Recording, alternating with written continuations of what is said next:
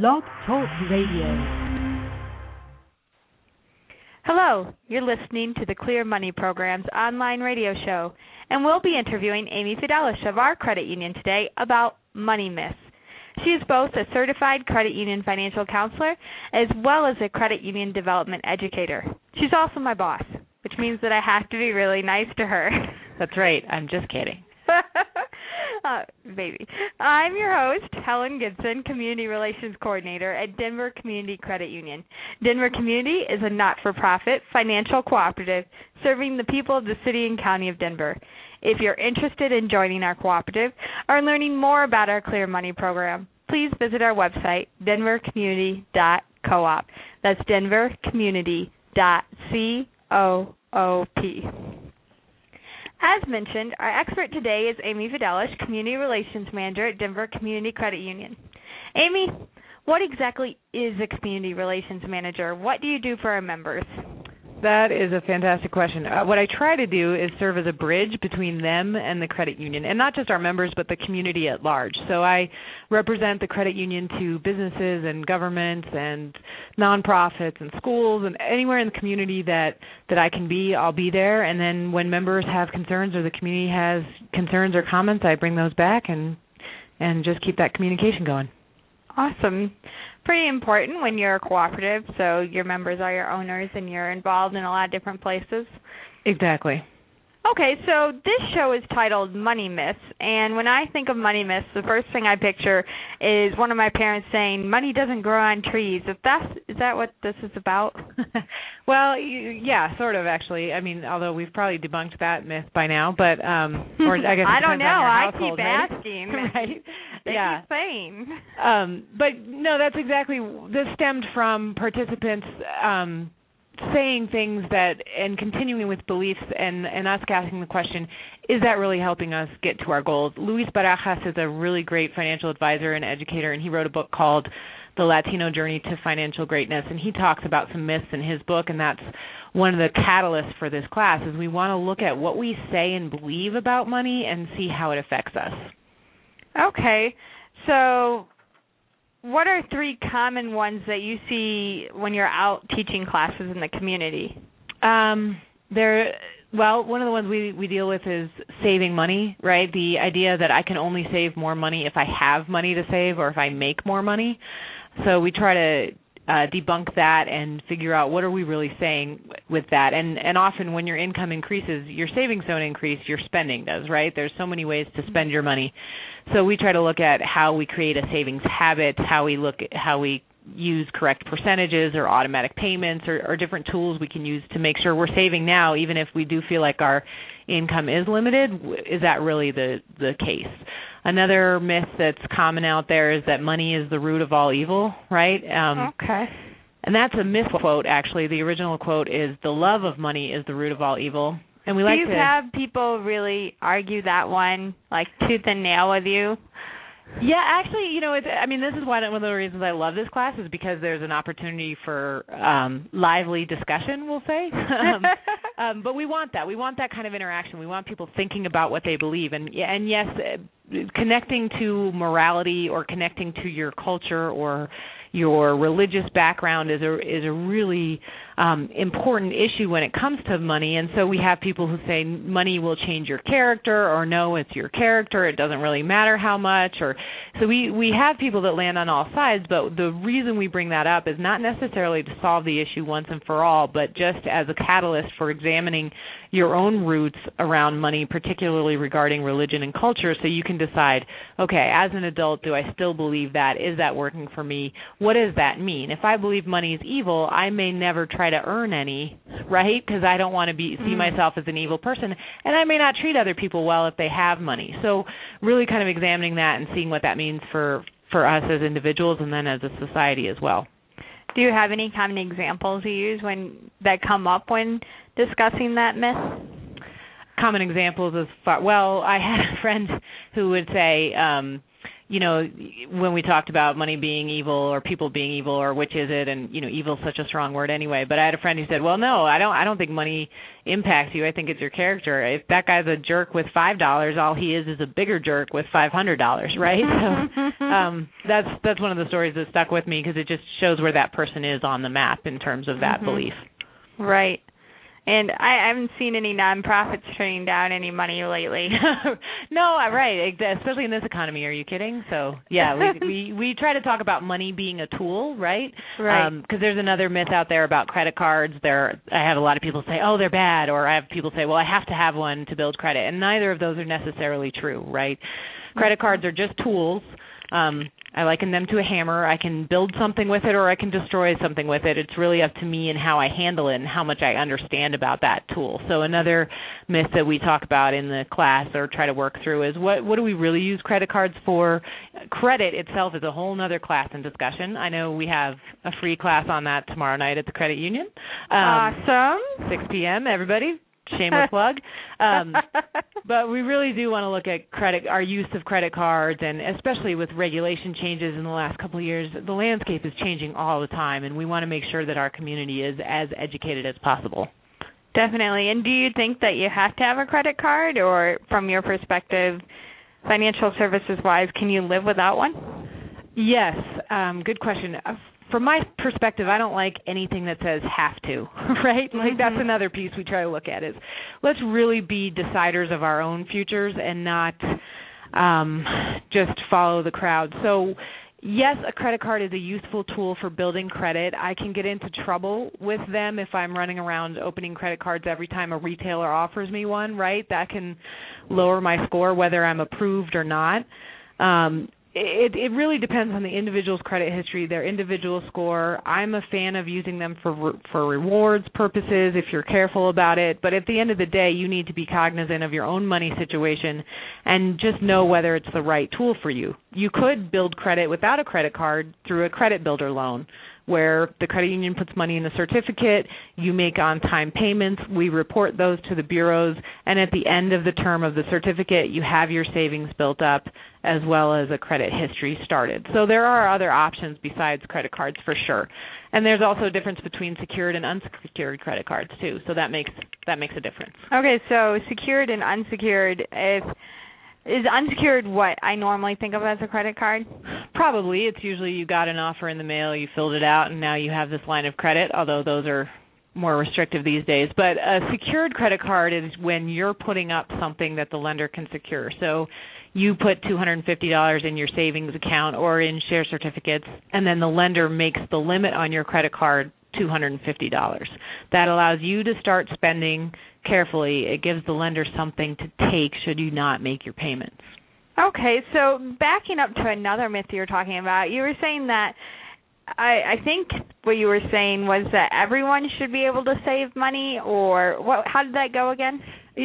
yeah, um, that's the the myth typically is I'll save when I have more money or you know when I make more income. Now we do have a lot of folks we work with who are on very restricted budgets and that can be a hard concept to think about. But by and large the folks I have seen, most of my clients, there is wiggle room there. It's it's we are typically to borrow a phrase from my personal finance professor Dr. Melvin, we we are in an earn spend cycle, right? We never get to the mm-hmm. save part.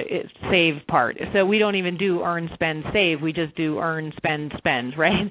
We want to. We could improve that by doing earn, spend, save, but even that's not good enough. You really need to fall back on that old, old principle of pay yourself first. It needs to be the first expense, the first line item in your budget so that you're doing earn, save, spend, at least that, right? And so it really doesn't matter. $2, $5, once a paycheck, once a month.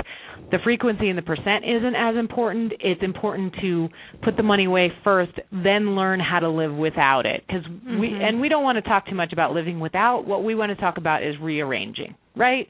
Like right. how how many times have you heard somebody say cut back or stop that or and does that work with food?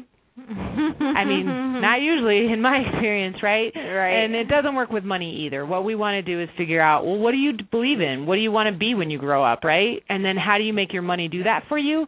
that may just mean rearranging expenses. You may have to cut down, sure, but if you can rearrange them and take more control, I think you'll have more success. Okay, so we have that saving issue. I guess that reminded me when we were talking about money is through to feel evil, and you were talking about saving. It reminds me of being in some church services where they said tithe first, then trust. It's kind of the same idea as save first and then figure things out. But what motivates you to save? I mean, saving doesn't sound fun. Right, exactly. And that's the whole point of of having this discussion is we want to get at the motivating factor and that's going to be different for each person. For my husband and I, we are motivated to save because we want to travel and I haven't found a way to do that for free yet. So what we, you know, what we have to do is stack our pennies and then go and trade them in for a plane ticket. And so I have a savings account labeled travel. That's the other piece in some of our other classes where we really talk about budgeting mechanisms is labeling your savings account with the name of what you want so that you every time you see it you're motivated to go after that goal. So every time I see our travel account getting bigger, I picture the beach in Rio that I'm going to be on, right? That's a huge motivator. That's much better than just, oh, I went from 20 to $25 or, you know, no, I can't have that cup of coffee because whatever. No, I'm mm-hmm. I'm going towards something positive and something that I believe in, and that's pretty powerful. That's awesome. What are some common things that people have used other than travel to motivate um, them? Any kind of big life goal that they have, or it could be a small life goal, frankly. Um, you know, a lot of people are saving up for a down payment for a house. That's a big one.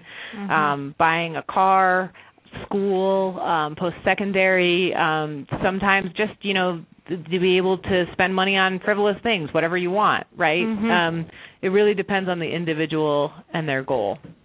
Okay.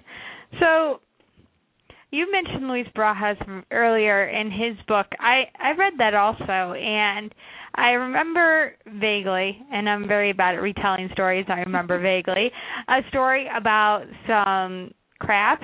Ah, uh, yes. Do you so I flesh that out a little bit more?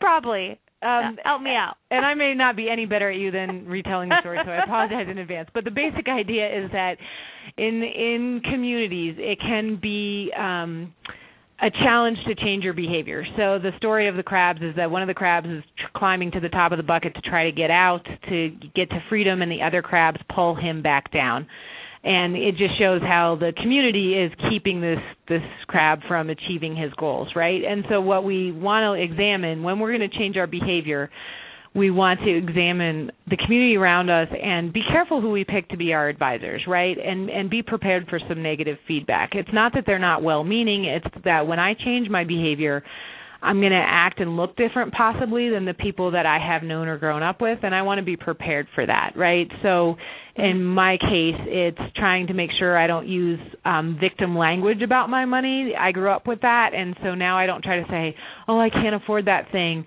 I try to say, "I don't want to spend my money on that thing." And that may okay. anger some people in my community, right, who are still saying that or who um feel like they're uh, at the mercy of of fate in this regard. So that's that's the crab story is who's trying to pull you down and who's really going to support you because as you change behavior, you want to make sure you have some really good support systems in place.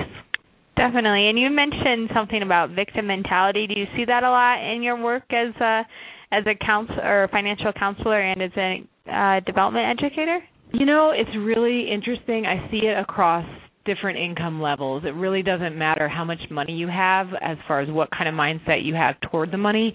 And I'm, you know, not as schooled in the psychological area because my my focus is financial counseling. Um, so maybe some other professional therapists could weigh in here. But what I have seen is that there may be a precipitating event, right, that causes someone pain or trauma in the area of their finances However, different people respond differently and some people do tend to think, "Oh, it doesn't matter what I do. I'll always, you know, be broke or or whatever." And that's unfortunate because they can take some steps to change things and because once that event has occurred, we still have a choice, right? Um I don't mm-hmm. want to minimize things like bankruptcy or divorce or medical issues. Those are huge, serious things that happen.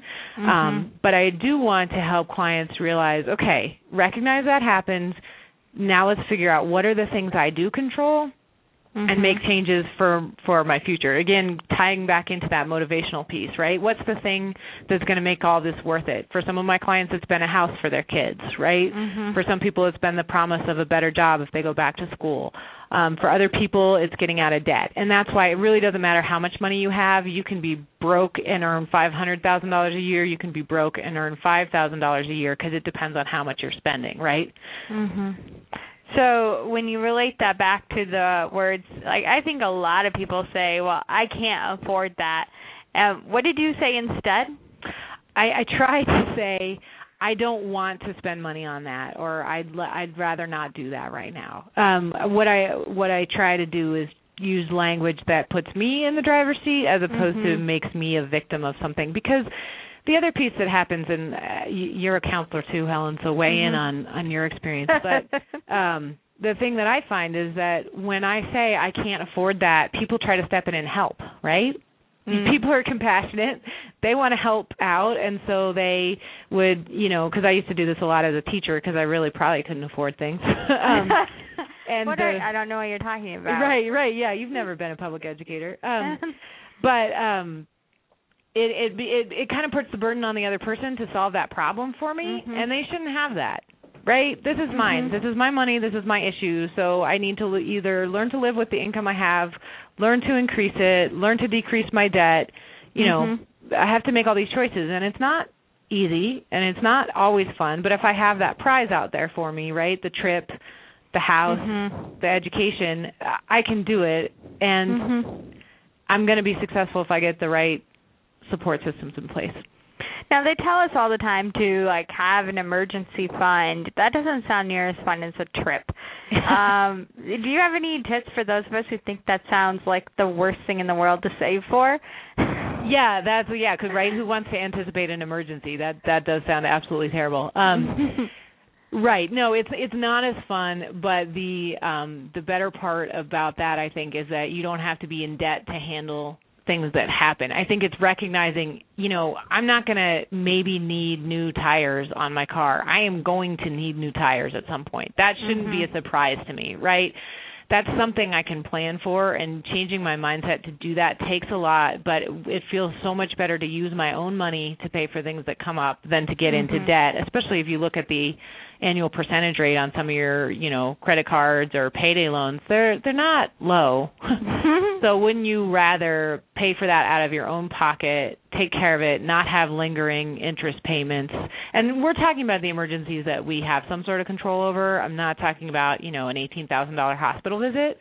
Um those happen. exactly. I know nothing about that personally. Um no, but we are talking about, you know, okay, it's not if when. It's a, it's not an if question, it's a when question for some of this stuff. Okay. So you you be as prepared as you can. Why not?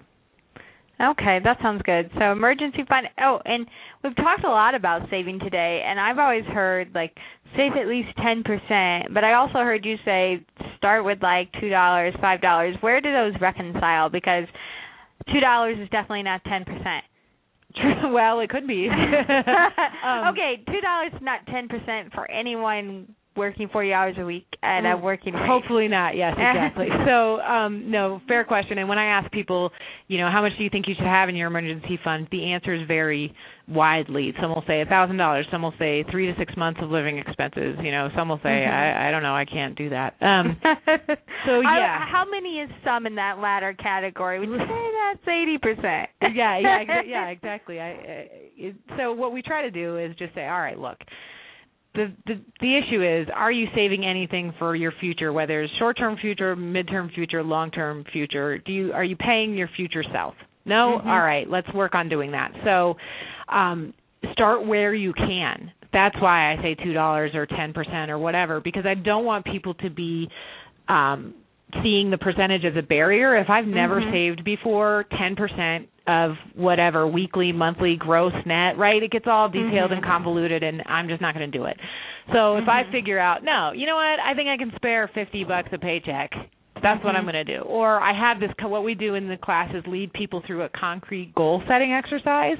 Okay. So we say, all right, where are you trying to go? What's your goal? It's you mm-hmm. know save for a house. All right, well how much is your down payment going to have to be? Great. Mm-hmm. When's the time frame that you need it by? All right, then he, figure out your payments to yourself for that down payment and there's how much you have to be putting away. And so it's really going to depend on the person, but the idea is we want to remove as many barriers to saving as possible. That's why we don't give a concrete answer. Mhm. Um I know you and I talk a lot about the personal finance information we see and how black and white it tends to be. Yes. And that feels am I striking a nerve there? Yes. um that feels good in one sense because okay you're telling me what to do great i'll go do it but Right. you know, It's very easy. It's very like uh I don't have to think about it. I don't have to think about right or wrong or good for me or bad for me. It's like this is good for me. They told me to eat an apple a day and I'll be healthy. Right yeah done right? Minus the pint of ice cream or not? I don't know. Oh, so I always with the pint of ice Right. cream. exactly always better. But yeah the idea and and so the issue behind that for me is you know you you see this advice and you think great i'll go do that. Well okay two things. If it goes wrong i don't have to take any responsibility because i can blame the person who told me right? Mhm.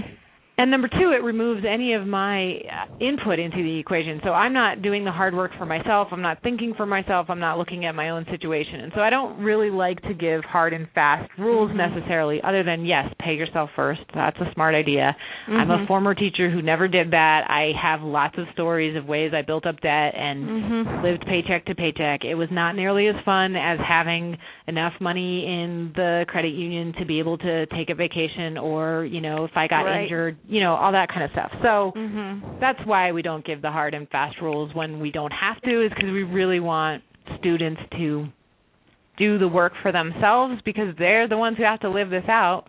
They right? have to actually make it realistic. Exactly. Yeah, exactly. You don't you know Mhm. an apple a day and putting away the ice cream. Okay, fine, but really, if you have 500 gallons of ice cream in your freezer, how easy is that going to be, right? Well, well, if you have my husband, he'll eat it all for you. oh so well, no see there problem. you go. right. Yeah. So we don't always have someone to rescue us like that. So So you gave a shameless plug earlier for our credit class tomorrow night, April 26th, and then we have it again July 12th. So I'll just say shameless plug that. But you've been talking about the Money Myths class, and I know we do that out in the community.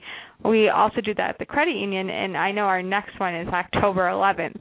What if I really have some questions about goals and setting goals and what my own values are before October 11th? I don't want to wait till then. no, and and and nor should you. And you're the then if you have those questions, you're the exact person that we want to work with. So um, as a member of the community, you can get a free financial coaching session from me, Amy Fidelis, or from you, Helen Gibson. Ellen Gibson. um you or you know once you're a member you can get all the free coaching sessions with us that you want we also should you be in more dire straits um we also partner with community credit counseling services. And if you're a member of the credit union you can access their services. If you're not you can as well but we want you to know they're out there. And what's your phone number if they want to contact you, and then I'll give mine for my uh, financial coaching. sure. I'm at 303 573 1170 extension 1604 Okay, and so that's one six zero four for you, and then I'm also at three zero three five seven three one one seven zero, and my extension is one seven five four, and that's financial coaching, and it's free for the first session for anyone, and then if you're a member, it's always free. And I would also say this is Money Smart Colorado week, so if you um, want to do some of your own research, the library should have um, displays on different books out. There are classes going on and events going on all over town this week. You can Mhm. go to moneysmartcolorado.org and look those up. But you can also, you know, some books I've really benefited from were Latino Journey to Financial Greatness, Money 911 by Jean Chatzky, Automatic Millionaire by David Bach. Um, anything that really gives you the the information in a easily digestible format, I'll say, Mhm. is is something I'm a fan of. So And Dave Ramsey's uh, out there all the time. Oh yes, definitely. And he's one of those black and white people. And it does work. It's not that it doesn't work for people. Right. It's just that I don't know. It it doesn't work for me. it depends on who you are. And well, with any reading, you should always take it with a grain of salt and say, does this make sense? Is this realistic? And I think for some people, uh some of that stuff is really realistic and they need the black and white to get started at least. Mm-hmm. I think that's part of growing in anything. Like when I learned how to play basketball, you start with this is how people dribble and then you get to add your own twist to it after you learn how other people do it, I guess. Exactly, and it, yeah, same with language, same with jujitsu. You can have more fluidity and creativity once you've mastered some of the beginning steps, and that's the idea. Is we don't want to put a barrier up in front of anybody's way if they're trying to become financially healthy, right? So mm-hmm. whatever tool it is that works, grab it and use it. We just really want to make sure that it is the right tool for you, that you have thought about your beliefs and mm-hmm. values, you know where you stand, right? Think about the marketing messages we get. Think about how people love to give their opinions you know, I still think it's hilarious that people say, "Oh, you know, nice shoes," and and my automatic response is, "Thanks, I got them on sale." Like what? right? Why? Why does I, I money a certain come up? pride in that. Right? Yeah. like, so all, already just in that sentence, I'm telling you that my value is, you know, I think I'm good with my money because I saved money by not paying full price for this pair of shoes. So that's, that's fascinating, but that's true. Like you don't go, yes, I bought them off the rack at Nordstrom for three hundred dollars. Well, right, or unless you know, but I, some people might. Right, if status were important to me, I might say yes. These are my Manolo or or whatever. Um, Aren't they Manolos? The or Manolos? Yeah. See, I can't even say it. So you know I don't own a pair right there. That's all right. I said emote icon instead of emoticon. So you know, I'm older. I'm not as old as I sound. I don't know. Um but the idea being our values and beliefs about money are are floating around everywhere. They're in our speech. Mm-hmm. Other people are telling us their opinions.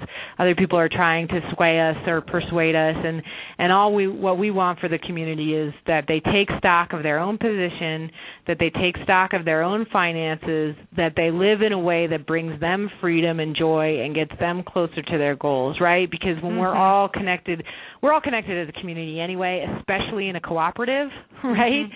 Um and the healthier we can be with our money in the cooperative and the healthier we can be with our money in Denver and and so on, the better it's going to be for all of us. So that's that's the idea behind Money Myths as a class. That's the idea behind the Clear Money program. Is that we really want to raise the financial health and consciousness of our local environment and mm-hmm. see everyone benefit as a result. And before we're we're kind of winding down in our time here, so before we go, if people have more questions for you, can you share your contact information again?